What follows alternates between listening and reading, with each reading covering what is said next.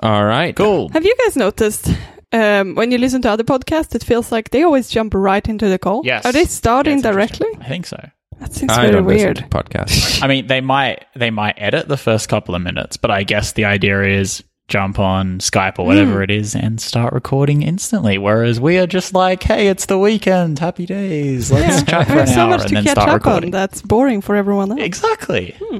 exactly. Things happen in a week that we can't necessarily talk about on here. Exactly. Super secret stuff. Anyway. Mm, we're, we're all really secret. We're busy uh, preparing our WWDC slides for that top secret presentation that we're going to give. Hmm.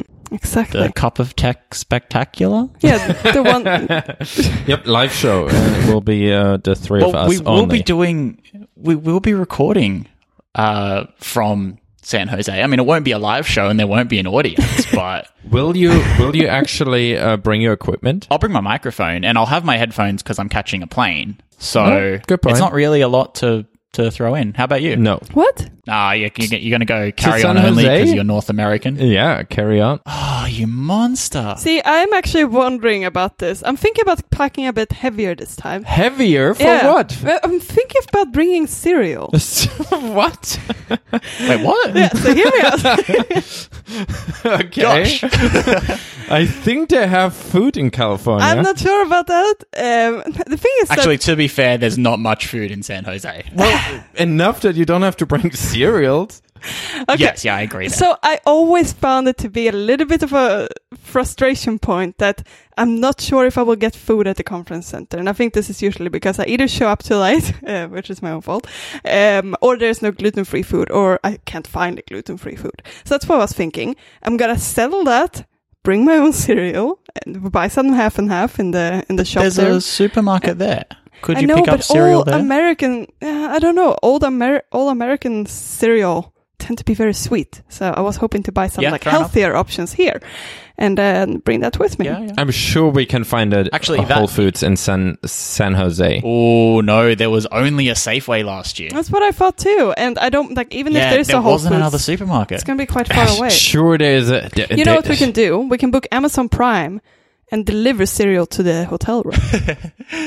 See, well, I'm staying near the airport, so maybe there's a a, a supermarket up near there that I Mm. can grab food for you from. I don't know. It But- is. It is a um, 20 that- minute walk from the conference center to Whole Foods. I think Okay, you'll be I'll be fine. fine. See, that's too much. Nah, That's fine. That's fine. That's fine.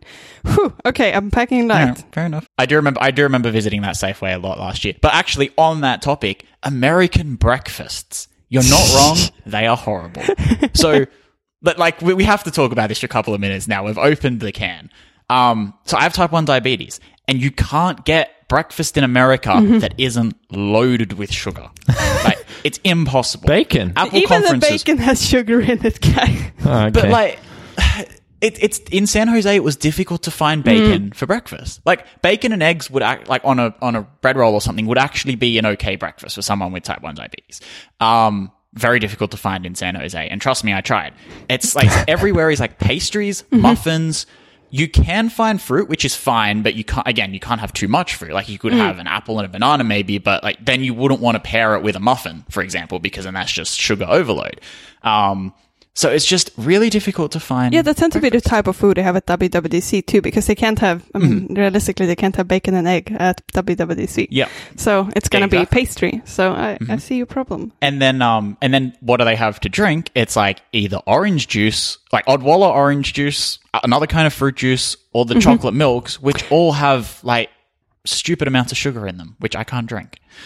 Um, I mean, this is my problem. This is not necessarily Apple's problem, but again, like Amer- it's just America in general. It's not a comment on WWDC. It's just very difficult to find like bacon and eggs on toast. That's- like that's a good breakfast. Um, I mean, if you go to When you're out Sopo, and you about. can definitely get uh, bacon and eggs. I don't think you can get bacon and they, I think you can get vegan bacon. Yes, but that's a sit down meal though. So you want you want bacon and eggs to go? Like in a roll, like a bacon and egg roll. Like that's like Okay, when I'm on holidays, that's like my go to breakfast meal. I don't know. Like am I weird here? Like just getting like a bacon and egg muffin or a bacon and egg not muffin as in like sweet muffin, but muffin as in Like a muffin savory as in muffin. Yeah. Sorry, a like savory muffin. yeah, like an English muffin. Yeah, Yeah. Okay. those kind of things. So Like, apparently we all go to Whole Foods. Uh, yeah, let's just sounds yeah, sounds go good to. Whole Foods on the Sunday. uh, I don't even know why Apple has a conference. Just go to Whole Foods all week. All right, so we'll all be in San Jose for WWDC. yeah. and hopefully recording podcasts from the podcast studio. Hmm.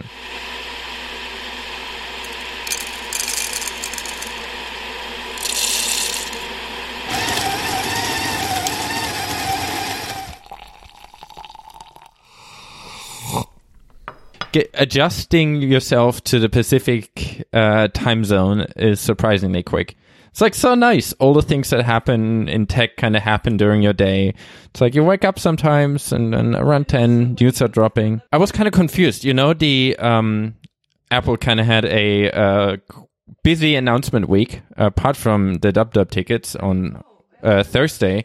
We also had Monday, Tuesday, and Wednesday announcements, and that was actually surprising or confusing because they were all in the middle of the night or very early in the morning. I think they That's all dropped at four thirty, Yeah, five I'm thirty surprised- our I- time. Hmm. So it must have been, what is that? It must have been 8 a.m. Um, on the East Coast. Get in when before the stock market opens. Yeah. Yeah, but, But, it's um, like four thirty a.m. Which poor Cupertino person did you have to get up at four thirty a.m. to update the store? I have a feeling they Well, isn't Tim have. Cook up at three forty-five? I reckon this is his responsibility. You know, surely he's the one there pressing buttons and then tweeting out funny images of him using these new products. Like, surely that's all him. I'm hoping they have some type of CI automated system to do all this. Do you trust the machines to release products for Yeah. you? Isn't it the machines that leave images of unreleased products on servers? yeah, yeah, that's it. no, but yeah, no. I mean, it was an interesting week. It felt like a weird like you week. said, for you, it would have been weird because you're you're used to announcements happening during your day. I know. Um, for me, it made no difference. It was still middle of the night for me, like eleven thirty. Um, Yeah, I, but I it's was like, yeah, I just wake up. But I found it to be fun to um, wake up and look look what came out, and then either me or Kai sent you a message about what was released over the night. Yeah, it was. Thought that was fun. yeah, thanks for that. I, re- I think one night I was like, if they release AirPods, Mm. let me know. you need to know.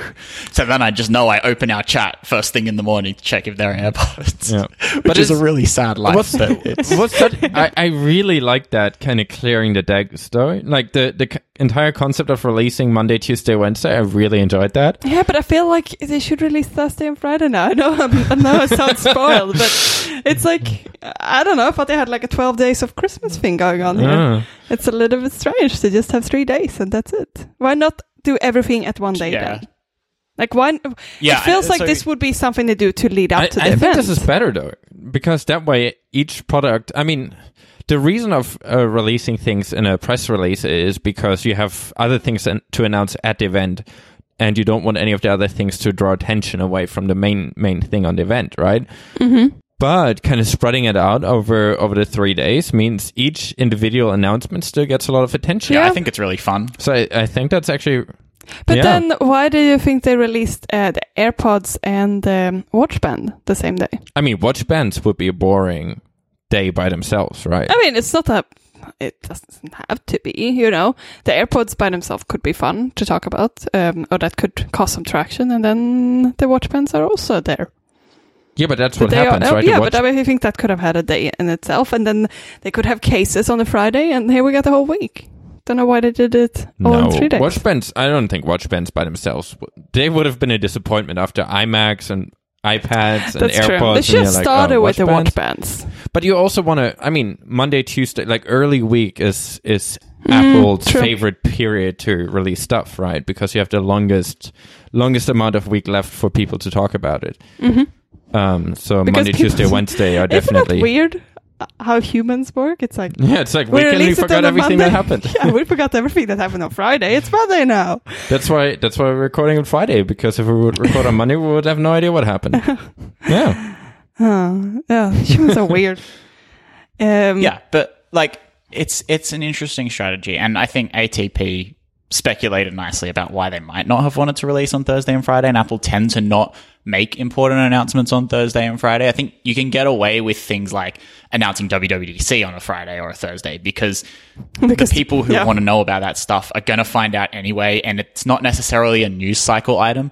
Um, whereas you want something like new iPads to be in the news cycle, and it's a little bit more difficult towards the end of the week to get that attention. But um, the other thing that I, I wanted to mention, which uh, I haven't really seen discussed, is on that first night before the products went up, they took the Apple Store down as they usually do before a major event or a new product release or something like that. They took it down for a few hours.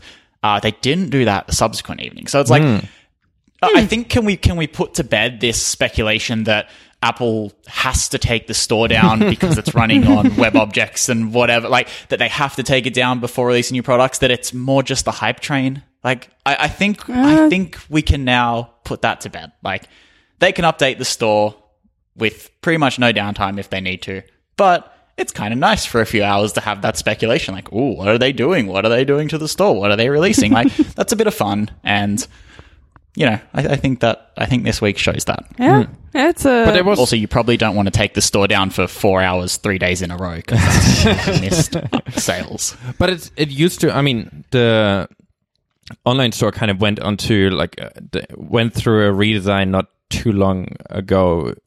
But before that, I believe the online stores sometimes even went down for maintenance. Like sometimes you had the "we'll be back" and nothing new happened. So there was definitely at least a few years ago there seems to have been some requirement of taking the store down every now and then when there was maintenance work done. So Yeah. I, I, Yeah, I that's do probably remember it that. was probably more of a it was probably a requirement at some point and then it was just a nice thing to just maintain even though you don't need to do it anymore because it's it's a thing now. yeah, I don't think I dislike it. Like it's quite, it's quite nice. It's like, oh, this is exciting. And I think realistically probably also saves Apple some returns. Uh, I think if people order things Oh, yeah. and then Yeah. it's yeah, being updated the same day, I might but also Probably people not. can, people will anticipate something, right? So you Hmm. know that something will be released, so you will be able to like, oh, what, what will it be? If there's going to be, I think it might be headphones. Uh, would I buy headphones? And then you can start thinking about it, like you said, right, Kai, rather than just ordering and then returning. Hmm. But it's also like for for bigger releases, like if there's a lot of demand, it's I I could imagine it also being a bit more of an effort to coordinate all the servers around the world to to make sure all the all the dis- different uh, uh, nodes have the same same website to serve at the same time. Because realistically, Apple probably won't deploy that before they're ready to deploy it. Yeah. Yeah. No, that makes yeah, sense. but there are there are companies that do this at large scales, and it goes okay. yeah, yeah, but I mean, it's it's not an unsolvable problem if it was a priority. It's just Apple is relatively secretive, so I don't think they they they want to deploy things around the world before they're ready to show it to the world. I don't know. yeah, fair enough. Hmm. Anyway, I I thought it was a good week. I I really enjoyed that. Um, I think we probably won't have a lot to say about iPads. I think uh, we might have more to talk about that at DubDub. Um, but at the moment, still the same story to me. It's like cool hardware. Hardware is good overall. There's an iPad for everyone. But except, except when people don't want one. yeah, yeah, and but maybe I think uh, software is is what I need to see changing for for an iPad to become interesting to me. Hmm. But So- before there was an iMac release too, so I feel like they did also get things. they released things that for people who are not Sure, necessarily I iPad think the, users. the so- iMac is, is great. Hmm. Um, I can't wait to see people actually having their hands on. yeah, it would be nice on. to see some people actually having benchmarks and things like fan noises. Hmm. And yeah, it would be nice to have see some reviews of it. Hmm. Yeah, yeah. And I mean, especially considering how quiet my 2017 iMac is, I Yeah. it would be interesting to see if if that is just uh, consistent with the new models, or if they actually produce a significant enough more heat to to to change that. Um, if it would produce, if it would be the same amount of quietness, would you be considering buying this one? I mean, this is this is a interesting spec bump. It's it's a good spec bump. That's I mean, in general, that's what I was waiting for for a long time when I held off on buying an iMac. Mm-hmm. Just a simple spec bump. So in general, I'm in favor of that. I don't think I, I still believe there will be a larger redesign for the iMac. Um, I mean, it's it's got to come at some point, right? And I think that's probably when I would upgrade to to an iMac. I mean, I'm super happy with the one I have. It's it's mostly spec bump. There's not really any need for me to to switch to a different one. Um, so I'm I'm I'm quite happy. I'm happy that the iMac gets updates. I think that's good. Um, but I don't see any reason to upgrade before there's something more significant. Okay, that makes sense.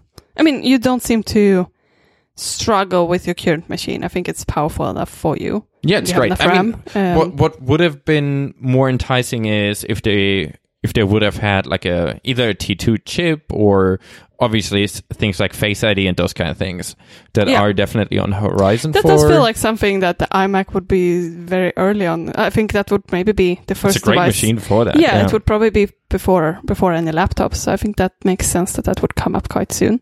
But yeah. I think I, I, I mean, I wouldn't say soon. I think Apple's sooner. quite. Yeah, yeah, yeah. I mean, you have more space to work with. Yeah. Um. So uh, I think that would be interesting if the iMac would have been going down that route with the redesigned cooling and Face ID and like all the all the, those kind of things. That would have been. Uh, I would have been more enticed to upgrade. But now I'm just happy that it is that the iMac is getting upgrades, and if if Apple keeps bumping them until they're ready with a new one, I'm hundred percent fine with that. All right, that makes sense. Hmm. And then we had new AirPods. Woohoo! AirPods. I think this was the most exciting product for us. I am super excited. Because, as some of you may remember, I lost my headphones and oh. I've been walking around with a well, cable. you lost one headphone and a No. case. Yeah, yeah. it's sort of the majority of, of the of the Yeah. product, Two third. and also the part of the product that you need to charge the part that I had. Yep. So yeah, I sort of need a new pair of headphones, and I ordered a pair.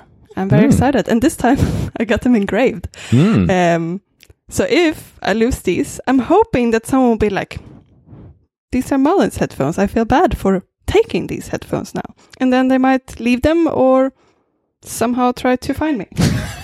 I I don't know. It's a unique name. Do you have your name or like an email address or something? I should have had an email address. That's not a bad Yeah, idea. like email or phone number. Yeah, no, f- No, f- phone not number is phone weird. number. it's gonna change up. You reckon? I wouldn't. I wouldn't even answer a call from a random number. Now you get so many spam calls. But then they could text you and be like, "Hey, I have your AirPods." Then you might co- answer the call. Yeah. No, it's more that I feel like people will probably be a little bit re- less reluctant to take them, or if they try to resell them, uh, if they get stolen, it's a lot harder to do that. Um, and also, if I you don't leave look them, like a Marlin. no, but I, I could find them online. Um, and if um, this will make it easier because Kai and I have the same headphone, like we, we both used to have, um, we both used to have AirPods, and I used to accidentally pick Kai's sometimes in the morning, and now I'm gonna be able to know which ones are mine. So but then I again, don't my think this was a bad idea. Like of all the things you can engrave, I think the headphones are pretty good for I that agree. because I'm not gonna, I'm realistically not really gonna resell these, or I'm gonna use them for a really long time at least. It's not, I'm not upgrading this as often, so I think this makes sense. Mm.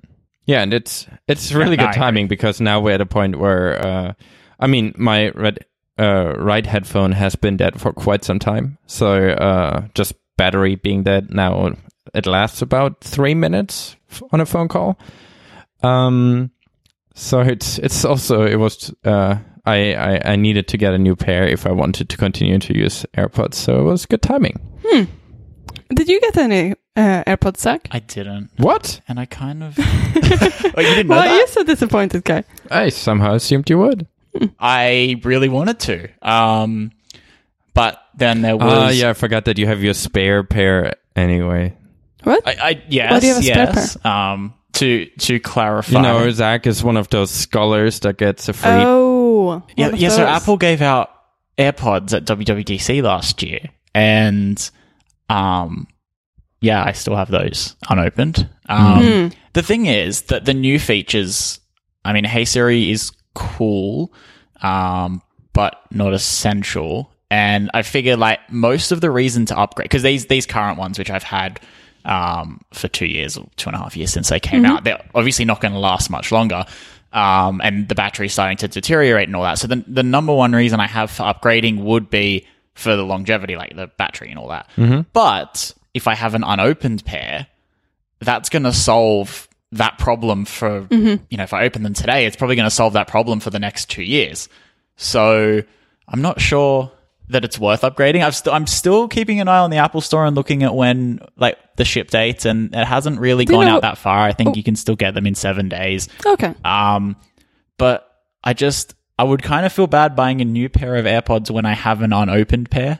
I feel like I should Hmm. at least use the unopened pair for a while first. And the other thing is You should use the unopened pair to sell on online to buy yourself a new pair. Yeah, you can just sell well, I could do that, and I, I've had a f- I've had people who have said maybe they would be happy to take the other ones off my hands, um, which like that that is also a valid option. Um, but the thing is, like for me to buy, new, I, I would have bought these new AirPods in an instant if they were in any way waterproof or advertised as water. I know they're probably waterproof. I know, but if they're You don't want advertised as to have waterproof, I will again? snap them up in an instant. Um, that would that would have been enough for me to buy them, but. Yeah, and also like on the whole wireless charging thing again, that's really cool, but I don't have a phone that charges wirelessly and thus don't have any wireless chargers in my house right now. Hmm. Um so you gotta buy a new phone. I think. I think that's the conclusion. yeah, well, that's the thing. Like maybe maybe at the end of the year when I do get a phone with wireless charging, I'll be more inclined to uh, pick up a pair of these AirPods because you can charge with Qi, um, which is pretty cool. So, I mean, I, and at that point, I could even just buy the the case um, instead of buying the whole three hundred dollar headphones. Could buy the hundred dollar case that charges wirelessly and put the new, or I should say, unopened AirPods in a box. Wait, no, in this new case, not in a box. Why is say in a box? That makes no sense. oh, sorry, my brain is fried from working on this uh, student WWDC project. Um, good It's been a long week. Yeah, that's a. I, it's about the only week of the year I can use this excuse, so I'm gonna, roll with it. I actually think it. you you do quite often switch uh, your AirPods between your Mac and your iPhone, though, right? Yes. So you would actually benefit from the faster connect times. Oh yeah, yeah, yeah. That is true. Um, like So- I don't doubt that I would benefit from these new AirPods. Just the thing is, I don't know if I'd benefit three hundred dollars. Minus minus like, I, like don't get me wrong, I am like number one AirPods fan. Like I love the things, um, and like would happily like they're they're probably I think I've said it before, but the AirPods and Apple Watch are the two devices which I would replace in an instant with like the same model if I lost them. Whereas with my phone, I might be more inclined to pick up an old one until the new one comes out. But that said, uh, also three hundred dollars for headphones I don't really need is a lot of money. So yeah. fair enough. But yeah, I'm I'm excited to. Well, hear you're how very you're very mature of you. I did just, or maybe did just spend a lot of money on a WWDC ticket. So I would say I'm being responsible this week at least. But speaking of AirPods, that also means we actually have quite this uh, standing in our uh, prediction episode. Uh, or Ah, you guys standing. do. You guys do. Yeah, so Zach and I are already on board on the board with with points. Yeah. So I, Huzzah. So I actually update the the score sheet that I um, linked in the last episode, kind of live as new things came came out. So um, we actually have Zach already. Uh, so we're doing this now. Are we really going to talk about that? Just a quick update. now? It's it's uh, there's not a lot to talk I- about your I- your suggestions I know. anyway. I don't so- have any points. Should we just skip through this, guys? No, because now now when it was uh, announcement week, I thought it's good. Okay. And with our last minute, I- But to be fair, it wouldn't it wouldn't be possible for Marlon to have points at this stage because the event hasn't happened yet. yeah, Marlon. All of her picks were related to the Yeah, event. Mar- uh, And yeah, I feel like I'm not going to be very lucky with that. yeah. Zach and I kind of adjusted to the new rules that Zach suggested, which well, was I, I played it in helpful. hardcore. Okay, I played it. See, in and I only had those mode. in mind for as rules for after the event, but I think during the episode we agreed if anything happened between our recordings, it counts. Yep. So that's kind of cool. Yeah. Um, so now the standing is Zach already acquired eight points for the new AirPods Mm-hmm. that he didn't even buy. Um, and I already that might change by next week. and I already got uh, two times four points because I was a wild card for new Apple Watch bands. Mm. um, plus two points for an iPad update. So And you said last time that you didn't want to put any iMac predictions here because I you knew you know, would be know. disappointed and that you would have wasted points. it wasn't that I thought I would waste points. It's just the iMac predictions already cost me so many points over all the other prediction events we've done. I just couldn't. I, I just couldn't do it. But anyway, th- I'm still at the moment in the lead by two points. Um, so we'll see.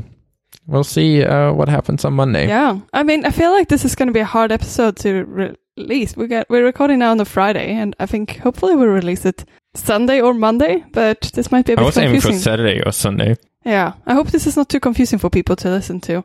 Um, but I think we will try to. So we're recording. Yeah, just to be clear, we're recording before the event. Yeah. Um, and we're trying to release before the event so that it's clear that this week's episode isn't actually about the event. Yep. Um, and I think we'll do a similar thing next week where we try and record uh, and release as soon as possible. So we won't release on our usual midweek schedule, but Yep. we'll release. It'll still be almost a week after the event. Um, but yeah. Yeah. At least at that point, like it'll be a little bit different to what we've done before, where I think we've watched events recorded minutes after and then released. I think this will be nice to sort of have some time to let the dust settle and maybe think about things. So I think this event in particular, it's not just going to be shiny new hardware products. It's a little bit more about Apple's strategy going forward for services and things like that. So I think it is the type of event that benefits maybe from a little bit more um, thought going into the discussion around what's been announced.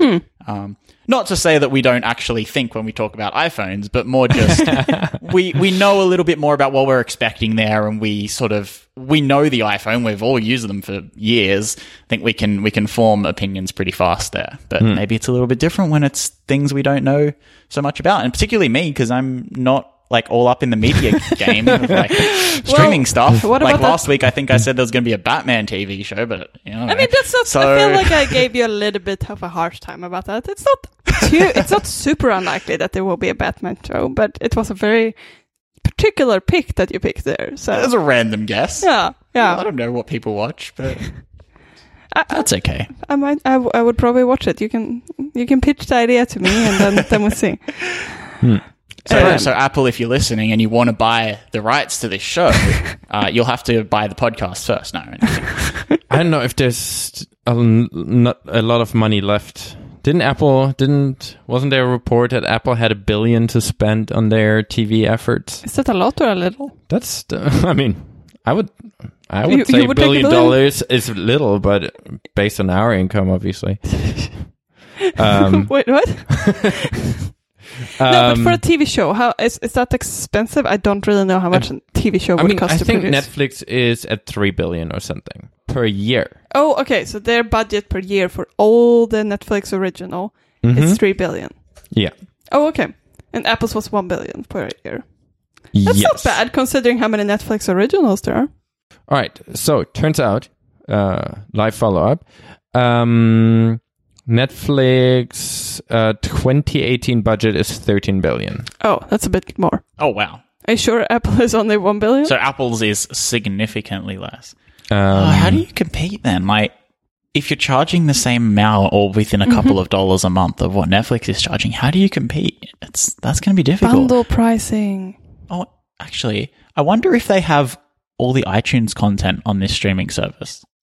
Is that That's a what possibility? I, yeah, that's what I predicted. yeah? Okay. Will be bundled Okay. with something like Apple Music. Oh, you mean iTunes as in No, no, TV no, sorry, I shows? mean, like- oh, that's a, Yeah, yeah, all the stuff they have on idea. iTunes. Like they have a movie collection, they have TV shows Hmm. and stuff. Like I bought stuff through iTunes before. Um, I wonder if like you don't necessarily need a like too much original content. If you spend a billion dollars on original content, that's probably going to buy you a couple of shows at least. yeah. And then maybe you have fifty percent of what's in the iTunes catalog. Um, I don't know, maybe. streaming rights are still usually negotiated uh, independently from purchase. Yeah, yeah, rights. like I'm sure they would have to work for it. That's why I don't imagine they would have their complete set of Yeah, media. yeah.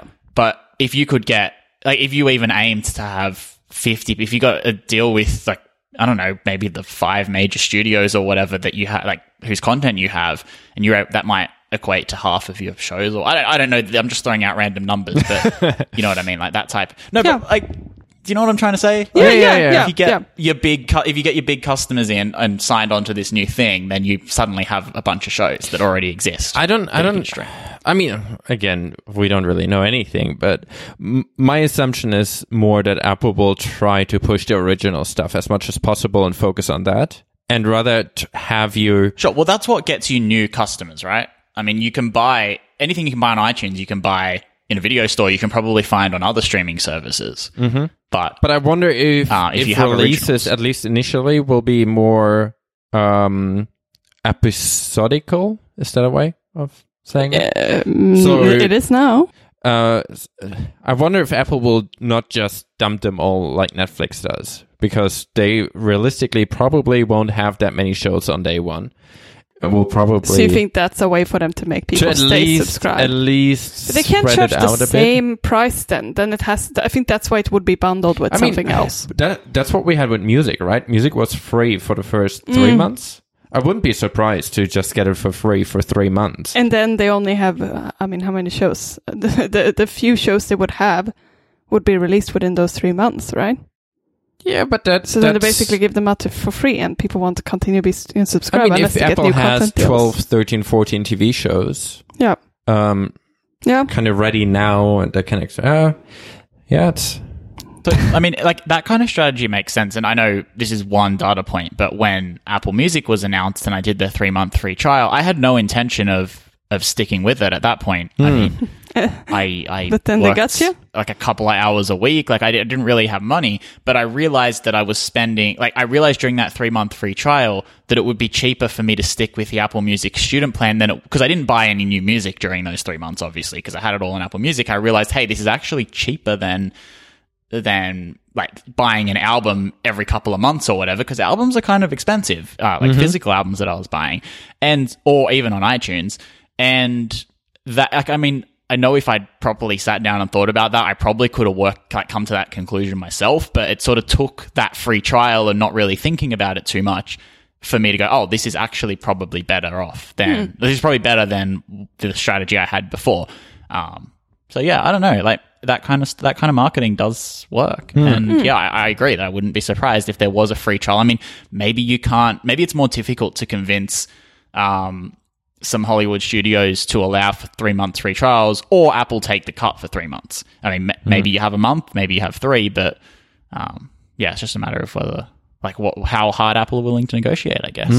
So you expect there to be non-Apple stuff on on the TV service? I don't think you can launch something with only original content. Yeah, it's yeah, it is. and and charge 10 bucks a month. If you bundle it in with Apple Music, Mm-hmm. if this is a way to get more Apple Music subscribers or you say it's an extra $2 a month on top of Apple Music, then maybe. Yeah. Or the the new news subs- if there is a new news subscription, they could bundle it with that as well. New subscription.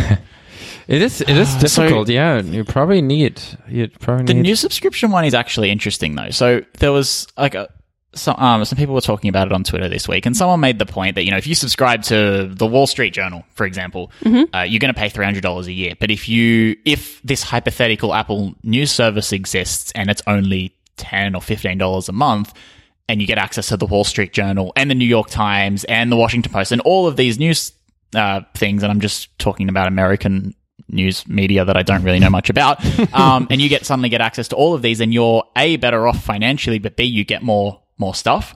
So maybe it does make sense. And I was thinking about that because I mean, in, in my house, uh, I, I mean, I don't pay for it, but my household does pay for a subscription to a newspaper, which also gives online access and all of that. So it's like maybe in my house, it makes sense to move from something that we pay a reasonable amount of money for to something digital where you get the same stuff for cheaper and you get more of it and the whole family might get access if it's a family plan.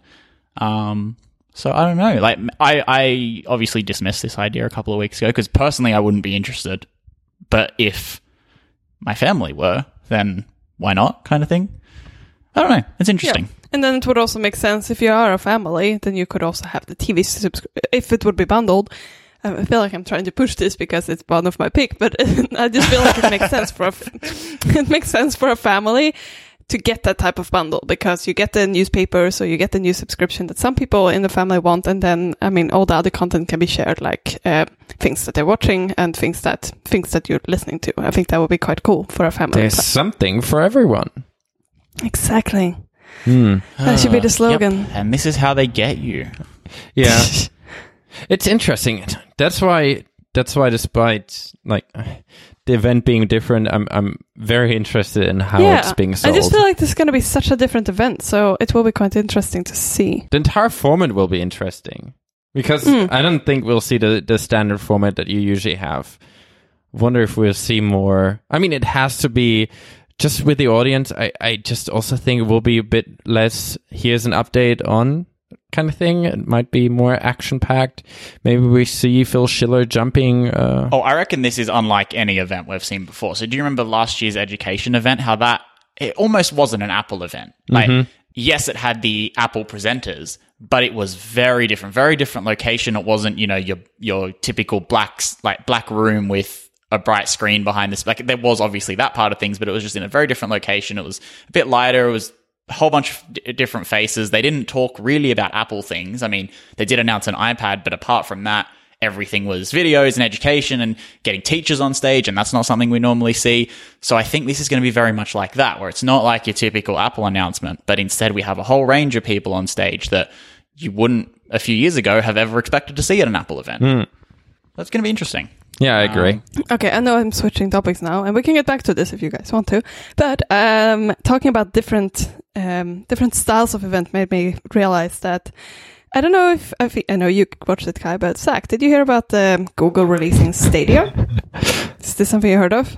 Is that the game thing? oh wow! you- I didn't expect you to know at all what Yeah? we're talking yeah, about. Yeah, me neither. So yes, that's yeah, I know what you're talking about. I didn't actually know what it was called. Did you called, watch the I, I announcement have- at all? No. So I found this to be very interesting to watch. Um, not the announcement in itself, and I think the product in itself has a lot of potential, and we can talk about that too. But I thought the announcement, the way they did the announcement, was very interesting because the f- way I watched it was to watch a reaction video of people watching the event. Uh, I know this sounds very convoluted, but basically what I did was to watch um, this um, gaming podcast or this gaming YouTube channel where they usually play video games. They were watching the Stadia announcement, so they were watching a tech company releasing a new product. And this was super interesting to me because um, you sort of got a different look into what other people think about Silicon Valley companies. and this was really fun and also slightly not uncomfortable, but unsettling to watch. So the people who watched it, they are really good at what they're doing, and they are like really good um, within game. They have a good, great reputation in gaming, and uh, like they- they're doing a really good job at what they're doing.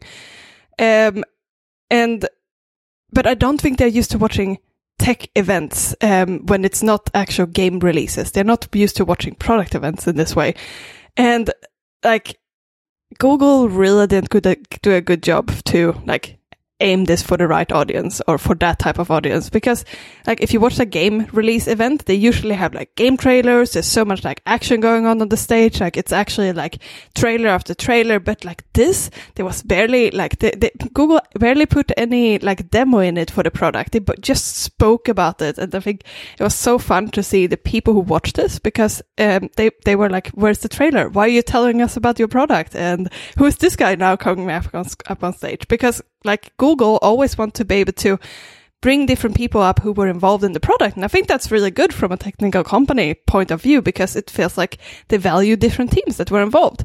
But like if you watch people who were actually just in it for the content, they were so bored about this. Like they were like, "Can we please see something?" And like they were very, very fed but it's up also.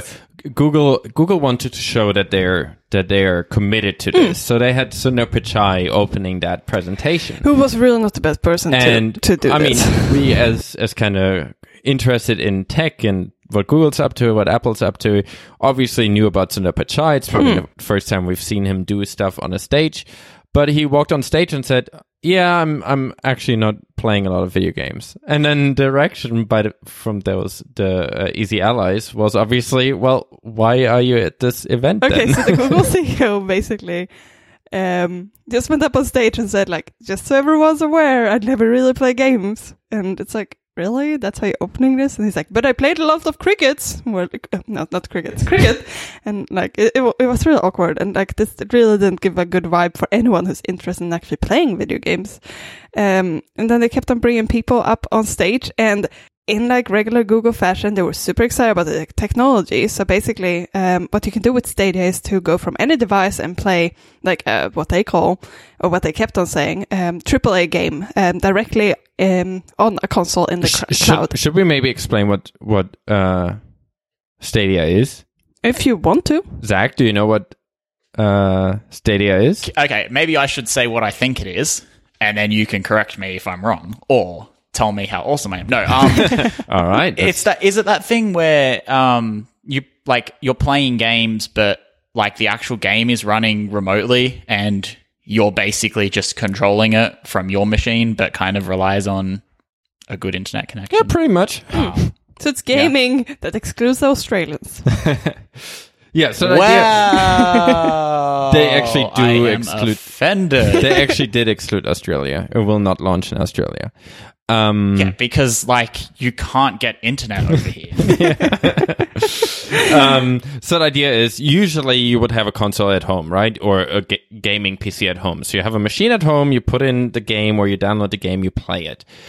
And um, Google's alternative to that is hey, instead of having everyone having a console at home or a gaming PC and constantly having to upgrade that and everyone has a different PC, we just have a server farm because we're Google, we already have a server farm. Um, and That's we, the voice they used. that's, that's we have our exactly. server farm. So Google has a whole bunch of computers already in, in, in some data centers. So essentially, they run the games on those slates, and you have a video stream from your Chrome browser or whatever Google device you want to use. Um, so you get a video stream, and you basically just send them the inputs, and all the rendering happens on the machine, and you just get a video of it. And optimization and, and shortest path and those kind of things. So apparently the lag is somewhat comparable to to local playback and you get 4K and you get like 60 frames per second and, and those kind of things. Um, and then obviously Google positioned themselves as, hey, we, we solve gaming for you. And that was another thing that really didn't work too well with the with the gaming audience. Yeah. That Google comes in and says, "Hey, we solved the problem. Yeah, because we fixed gaming. It's like, no longer broken. You're Yeah, welcome." And because people like, in gaming they "Uh." were like, was it broken in the first place? Like, it's it's a bit condescending. Like, Yeah. I think that was the the the feeling all the uh all the hosts on the podcast had that they felt like it was very condescending towards this. I mean, video games is one of the largest entertainment, if not the largest entertainment industry in the world, right? It's way bigger than than than Hollywood and movies, um, in in like revenue numbers, and then like typical tech company coming in saying, "Hey, we fixed it for you. You're welcome." Uh, yeah, it felt like they were a little bit isolated from the pr- like from from the real world. And But I mean, they didn't do really have a whole realize- bunch of video game people in the company. They did And yeah, I know that was hire good, good but people. the way they presented this, like you say, they seem to try pretend that, they, or, or they presented like they solved a problem that was existing, but people didn't really seem to have a problem. That doesn't mean there wasn't a problem or that there isn't a better solution, but the way that they presented it was a bit, yeah, Hmm. condescending. Or Um, I, at least I can understand why people in the industry would perceive it as a condescending way of announcing a new product. Yeah.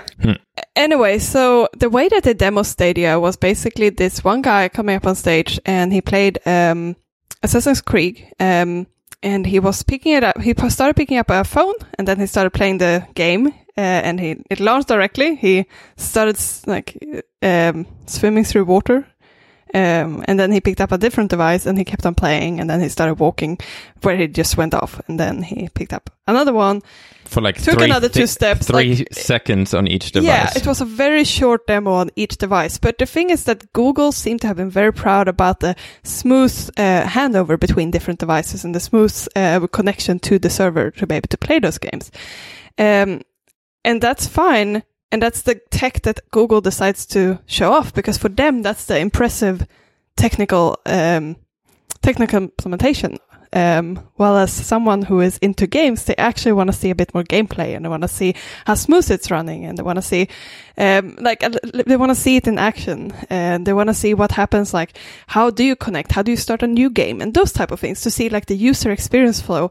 But it felt so tradition, like so typical Google to just show, look how fast we're able to do this. Look how well engineered it is. And that's good, but it just didn't make for a good demo for that type, for, like for, for the people who are interested in the games themselves. It's interesting. I mean, it was at at GDC. It is a game developer. Yeah, it is a conference. game developer conference, but I still think you probably should try to position yourself a little bit differently if you want to appeal to. You should still appeal to a broader audience because you still have users. It of, depends, of right? If if Google wouldn't have hyped it the way they did, Yeah. like announcing it a week in, in advance, saying we will show you the future of video games, Hmm. then maybe, you know, I think that that kind of forced them to to present it differently from just showing up at a developer conference saying, "Hey, we built this thing you Yeah. can build for." and that's fine, but the way they said it made many people want to watch it. I think, even if they weren't into um, the development for Hmm. the platform. And that's one thing that Apple are pretty good at, I think, is knowing their audience. And that's why, like, next week's event, I might. Hmm. Ooh, nice I- way of tying maybe it all three in. of us, but. I, I definitely think I'm probably going to walk away from that event and go either, oh, that was boring, or maybe they announced some interesting stuff, but I'm not interested in it personally. Like, I, I think I'm not going to walk away going, that was great, but I think that's that's perfectly okay. Like I don't have to like I'm their tech audience and now Apple are a bit more than a tech company. And hmm. if I'm not the target market, that's fine. And you know, on Twitter it's very easy people get upset about these things and you know, oh, Apple are forgetting about the nerds or whatever, but it's like Apple Apple's customers are whoever will buy what they make and their their customers aren't necessarily tech people. yeah. So I don't think there's a problem with that, but I think that's something that we have to sort of come around to the idea of that maybe not every Apple event is for us. I mean, the Yeah. education event last year, we watched it because we have an interest in Apple as a company, but the the classroom stuff, I mean, none of us are ever going to use that, or at least in the foreseeable future. So, but we're but we're still interested from a from like the perspective of following the company, not because it's something that we might find useful in our day to day lives, and that's okay. Yeah, it's still interesting for interesting for the for the industry and like the education event that does sort of show where Apple is positioning themselves in that area. Um, and I think Apple, this is something people sometimes complain about at DubDub too, or WWDC. So they, they feel a little bit unsatisfied with the keynote itself because it's not very technical, but that's exactly why they have State of the Union afterwards, which is definitely meant to be more for developers. I don't think press is even invited to that. Um, so I think they are really good at like deciding what content is for who, but also make people who are not necessarily technical understand something or um, like make give give people something interesting in all of it. So I think that was sort of why I thought it was interesting to see the Stadia thing because it was so. Um, it was interesting to get a different perspective on it and um, see what other people outside of Silicon Valley and outside of the direct industry think about those events. And it made me laugh a bit because I some sort of got accustomed to this and thought like, this is a normal event. What are you guys talking about? But then I realized that certain things just don't real, like, are just a little bit weird on how sort of like uh, Apple and Google are starting to present things. I wouldn't. I wouldn't put Apple and Google in the same boat, though. I think Google often has started to mimic Apple's presentation They're style. still very different.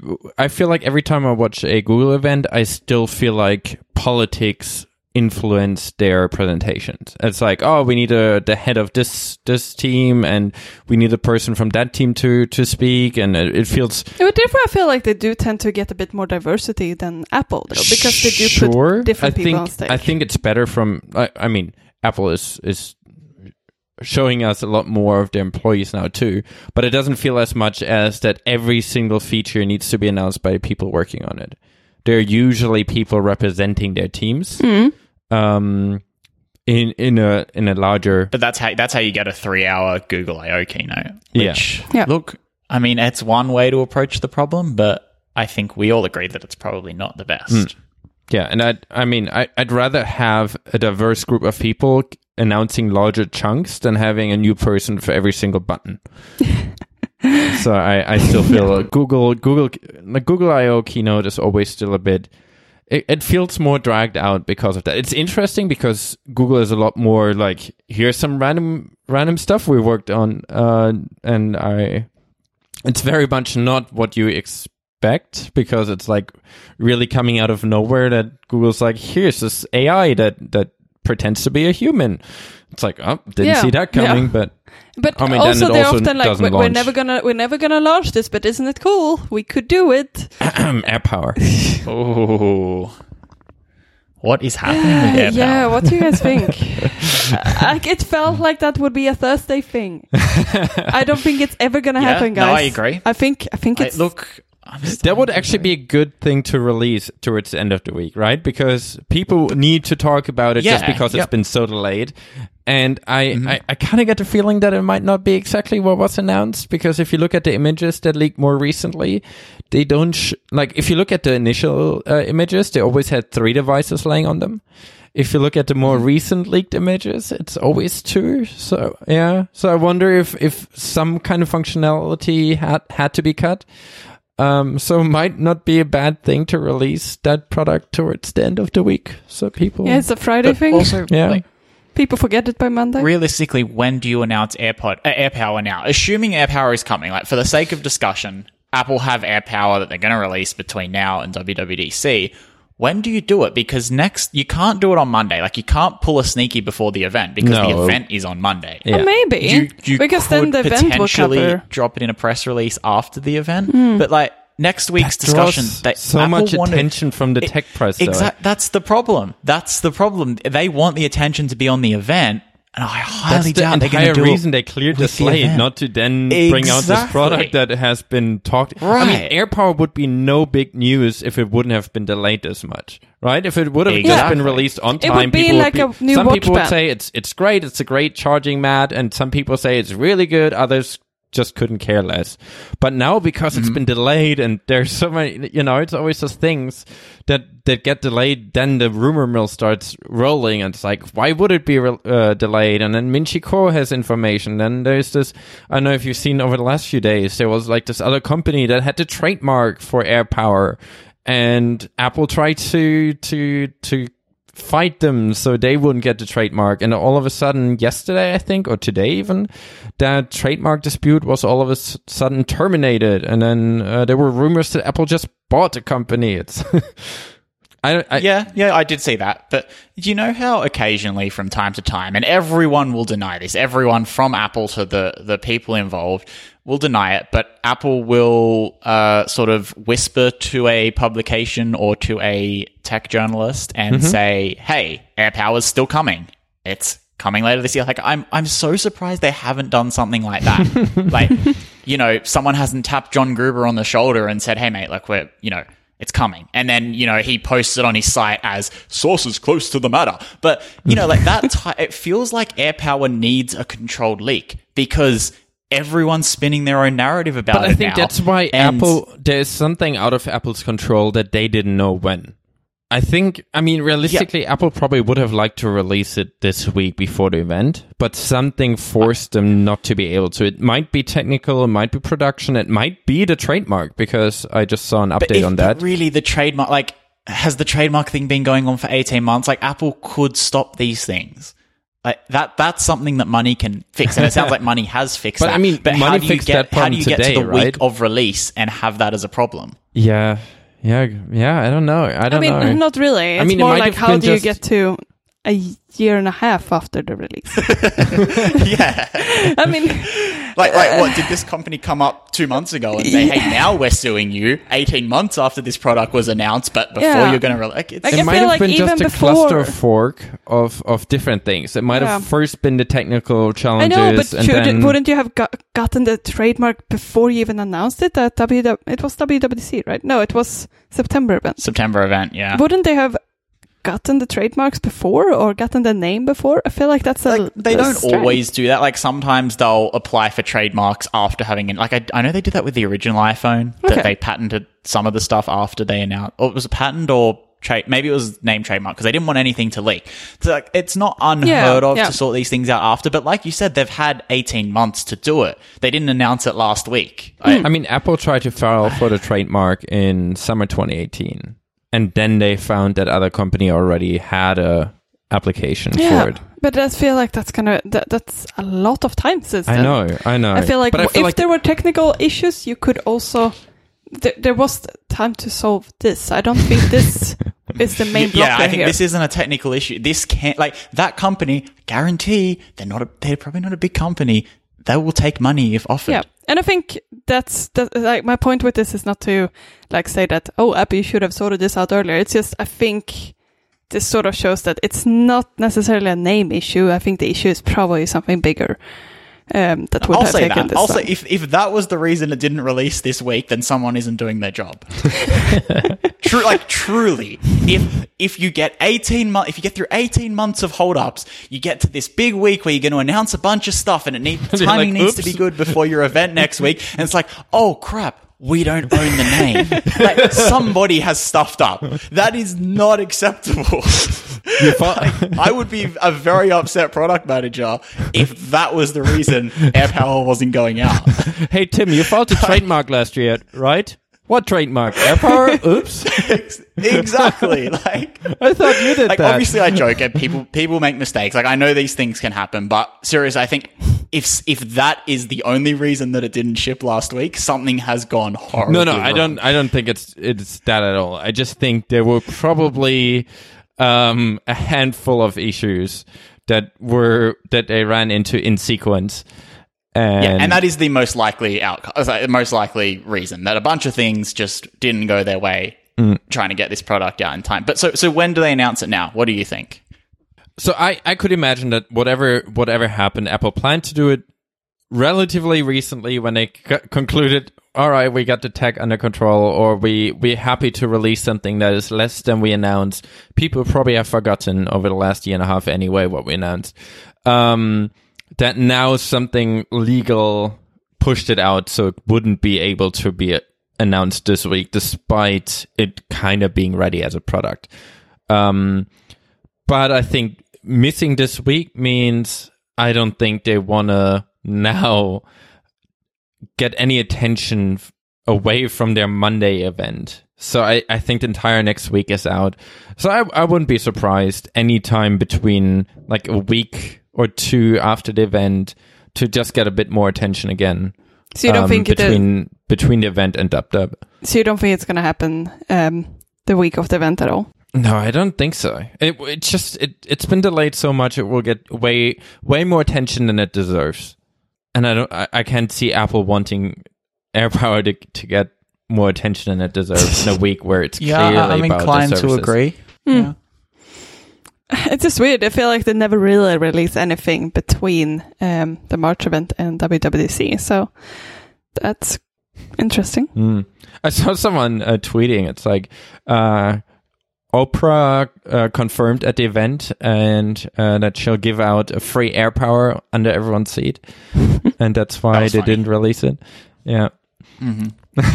So, in other news with the event, we're probably only days away from Swift 5 being Mm. public and being able to submit to the App Store with that.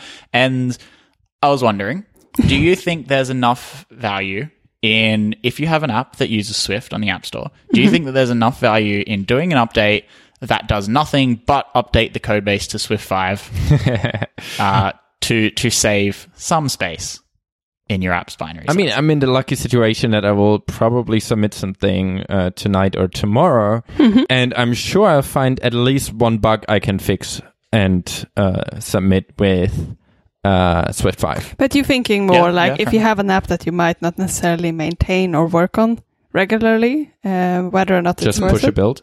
Yeah, like I'm thinking. So for Petty, I've done a bug fix update recently. I'm not currently working on anything actively, but I'm thinking I will. Like, I mean, I have a branch that has that it has updated to Swift five, and the the um, conversion or whatever it's called has gone smoothly. Like it's it's easy, everything works. I've run it, tested it.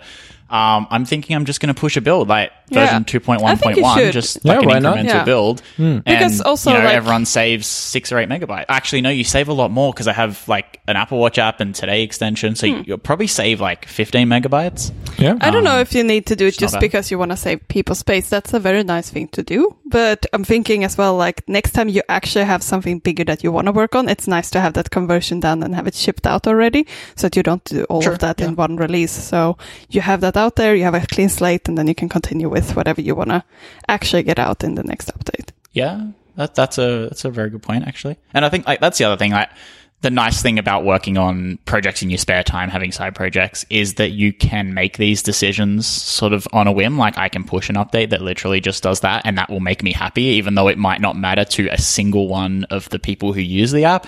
But like, and I think we've all been in jobs where you know you're stuck a couple of Swift versions behind or whatever, and that's no fun. So it's kind of a, an opportunity to, to push updates with shiny new if you want to. um, so I, like I, I am way too excited about being able to push that update. Uh, way more excited than I should be.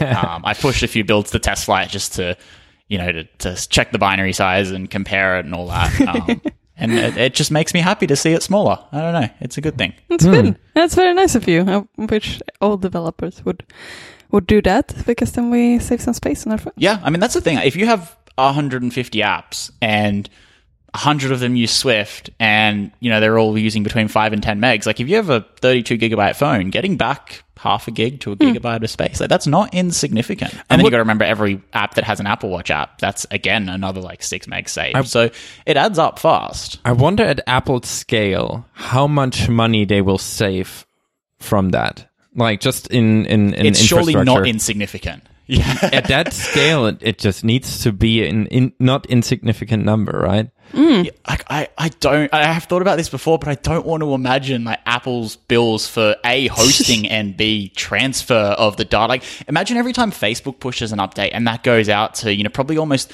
probably a billion devices. Like mm-hmm. I know Apple have sold one and a half billion iOS devices and they say like over a billion are in use. Like probably like Yeah. I- I how don't big know, I is don't I'm Facebook's app? Like, like- 12 like- gigabytes? A couple hundred megabytes. Like every time Facebook push an update, how much is that costing Apple? Like, geez, um, it's absurd, and and that goes for every app. That's why they need a thirty percent cut.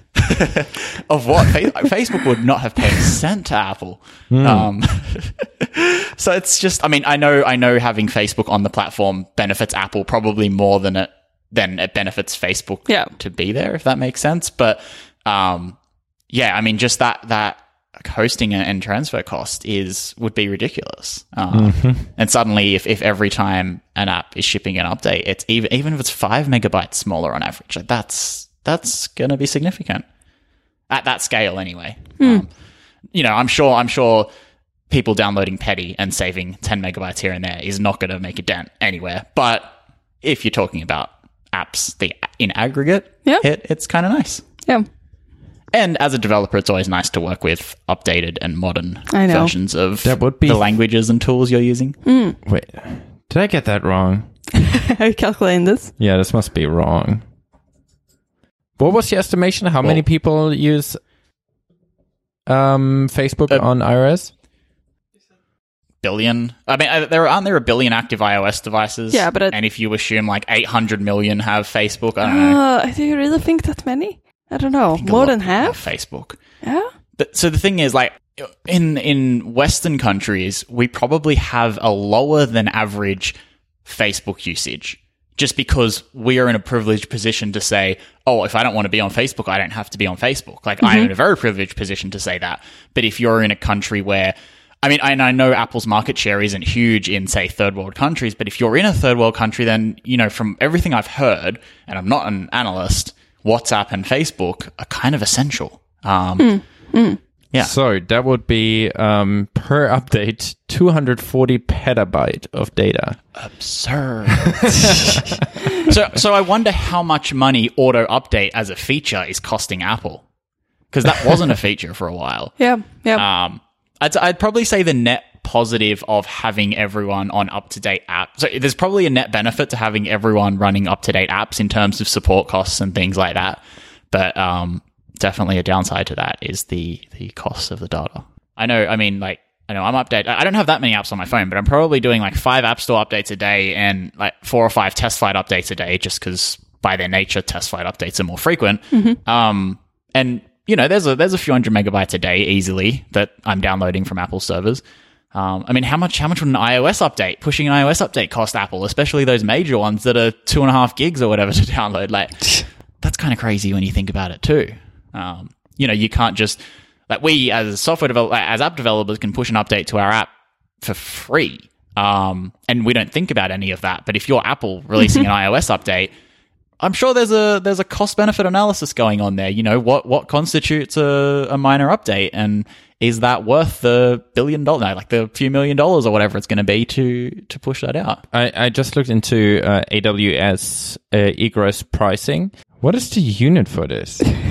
For, for what exactly? Megabytes? What do you mean? AWS. Can you clarify your question, Their please? their pricing table is just not very good. Um, they're saying levels first 10 terabytes per month, 15 cents per gigabyte. Ooh, this is per gigabyte. Holy smokes. Okay, so how much is it, Kai? Um, is it that much? this- no, this just got really confused. My my Soulver calculation is now saying it's six thousand petabyte dollars. That's not a unit. what is a petabyte dollar? Is that what Soulver is saying? yeah, six thousand petabyte per dollar. That's not what I'm trying to calculate here. Do you have do you have four cents per gigabyte transferred? Nine Is that what cents. is that the rate you're looking at? eight cents probably? Eight cents. Mm-hmm. So you're talking, you're talking. Let's say okay, so the Facebook app is 250 megabytes, but let's say they do Delta updates. You download 100 megs new each time, for example. Mm-hmm. Um, you're looking at 0.8 cents per per person to update. Wait, apps to Delta updates? Yeah, they do. So you don't download the full 250 or whatever it might be. Um, Are you sure? That's yeah, I'm positive. That's why some updates are actually really fast. You might have a 100 megabyte app, but it, it doesn't take very long at all. See the over, like, luxuries of having 3G gigabit connection. internet at Yeah, home. you, you wouldn't notice one way or another. could be gigabyte app update. I'm like, oh, whatever. but yeah, no, apps definitely do do Delta updates. I'm not sure if TestFlight does uh, incremental updates, but App Store apps definitely do. Um, and when you uh, when you think about it, it makes sense. At Apple scale, again, every every megabyte that they can not transfer when people are updating apps is money saved. So how much money is it, Kai? it is. Do-do-do-do-do-do. I'm not sure if that should be a celebratory um. So assuming um, each Apple each- aren't paying market rates, of course, but Yeah, we've yeah, gotta, yeah. you know. But if we're just going for the cheapest rate AWS has for outbound AWS data, and we're actually having 800 million updates uh, per update for uh, each is 100 megabyte, that means we have 80 million gigabyte of uh, updates every time there's an update. Um, that times the eight US cents that you would pay for a gigabyte at AWS, you would pay 6.4 million dollars. Goodness. Uh, 6.4 See, million. like again, again, Apple are, are probably paying way less than that because I'm sure they've negotiated some great deals. and they probably don't Gee, use a third party. They probably don't Provider. just host it Yeah, at standard yeah. AWS. yeah, But even if you bring it down to like two cents, that's still 1.6 million dollars for each Yep. time face, Uh-huh. Facebook. that's more like that's more like it's crazy. And again, like that, and that goes back like pushing an iOS update, pushing iOS 13 this um this spring is going to be very costly. Um, I don't know. These are the these are the things that are fun to think about. Kind of. Yeah, things. it's Like, interesting. and I think it's something that's You so never wanna be the for one a single it, developer, you know? like for someone who's just making a single app, it's like, oh, I, like I, I, I'm just going to push as frequent as I can because that's great for my users. But yeah, for Apple, it's a different thing to think about. So it's interesting. And that's the thing. Like you look at like uh, none of us have ever, at least for our personal projects, have never pushed an app that is going to use anywhere near that amount of data. So like, it, it's a drop in the bucket for Apple to have us on the App Store, and they probably make money on their hundred and fifty dollars a year that they get from us for being in that program. Um, but yeah, I mean. You you start to think about it on a large scale, and it's like if you do want to cut costs, then it is doing things like incremental updates when you're talking about Facebook and Instagram that are really going to help. Do you, do you know who Apple uses for for storage? I'm not sure. No. Uh, like I think it was Marlon. You said that they might probably ha- use their own. That No, wouldn't was surprise me. See, uh, like I feel like that would be the most I mean, a few cost ye- efficient. Yeah, yeah. I mean, none of us know. I mean, a few years ago, I know that they used Azure for their iCloud stuff. So when they moved, um, when they changed all the iCloud stuff, they moved to Azure. Um, I was talking to like an engineer at at the in the Azure team um, about that project. Um, but I believe since they actually go use S3 and Google Google Cloud services, if I'm not mistaken, I feel like they're remembering that there was some kind of change in, in their infrastructure. At least for iCloud. I don't know how they serve all the other stuff. But I think iCloud is running on Google Cloud and Amazon's infrastructure. Okay. Hmm. Yeah, big data is big business. It's not. Yeah, I'm pretty pretty glad that I'm not involved there. That I just push App Store updates and At least your that uh, your credit card isn't in Apple's Google Cloud account. Hey, I mean, when you when you think about uh, when you think about it like this, the thirty percent cut doesn't seem so bad after all. like they've got to make the money somewhere. Yeah. yeah. We're all we're all paying for Facebook to ship their free app. Yeah, yeah, that makes it feel better, right? That the indie developer has to eat beans and tuna every day, so Oh. Facebook can do like a Are you talking about yourself? we did buy beans yesterday. yeah. So yeah, it's all for Facebook. You're welcome, Facebook. Mm. Um, no, but uh, uh, yeah, it's an interesting thing to talk about. Mm. Uh, speaking of beans, uh, how's your app going, Kai? Pretty good. Pretty good. Hmm. Okay, cool. Cool. Moving on. Okay, so one more very, very quick topic before uh, we wrap up. Sorry, this is just something um, that I found online about two minutes ago and just want to quickly mention. Um, so there's a story on 9to5Mac that iPhone 11 may be able to wirelessly charge Apple Watch and AirPods. Um, and, and I know we've spoken about this before that you know, we all have differing opinions about whether it's useful to be able to charge AirPods on the back of your iPhone.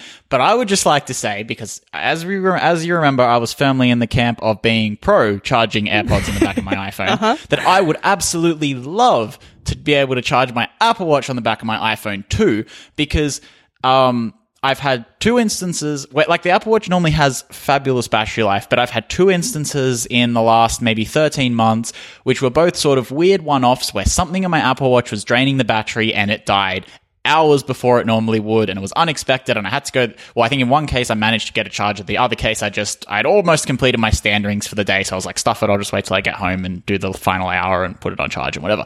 Um, but that would be fantastic for like the once a year where my Apple Watch tends to, you know, some rogue process is killing the battery and it's dead by 4 p.m. Um, for like the once a year that, that happens, I would love to have this feature and be able to just pop it on the back of my phone for 10 minutes and hopefully get some juice into that thing. Um, that's all I have to say. And I, right. I'm, I, I think I'm less, less firmly against that idea. Just because the AirPods have so tiny batteries, um, that even with like the three and a half watt, you can probably charge. The problem is that you still have to put your phone upside down, so or face down. So you're gonna that screen might get scratched. Yeah, Fair enough. But I think even at this point, like the idea wouldn't be to get AirPods or your Apple Watch to 100%. It might just be to give it 10% juice to get it through the Yeah, rest you of the can probably get there in like five minutes, and I think that might be okay. Yeah, that's the thing. Like if you're if you're waiting for the bus to go home and you need your AirPods for the next hour, like probably holding it to the back of your phone for five minutes is going to be more than enough. yeah, Yeah. maybe. Same with the Apple Watch. Yeah, We'll talk about this later this year. I'm sure.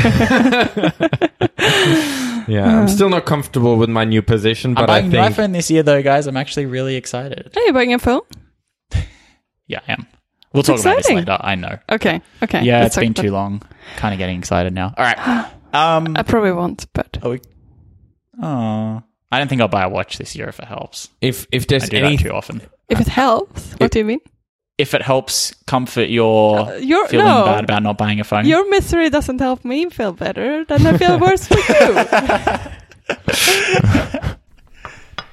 All right. Well, the next time we record, the event will have happened. Just to reiterate, we are recording before the event happened, even though you might be listening to this after the event.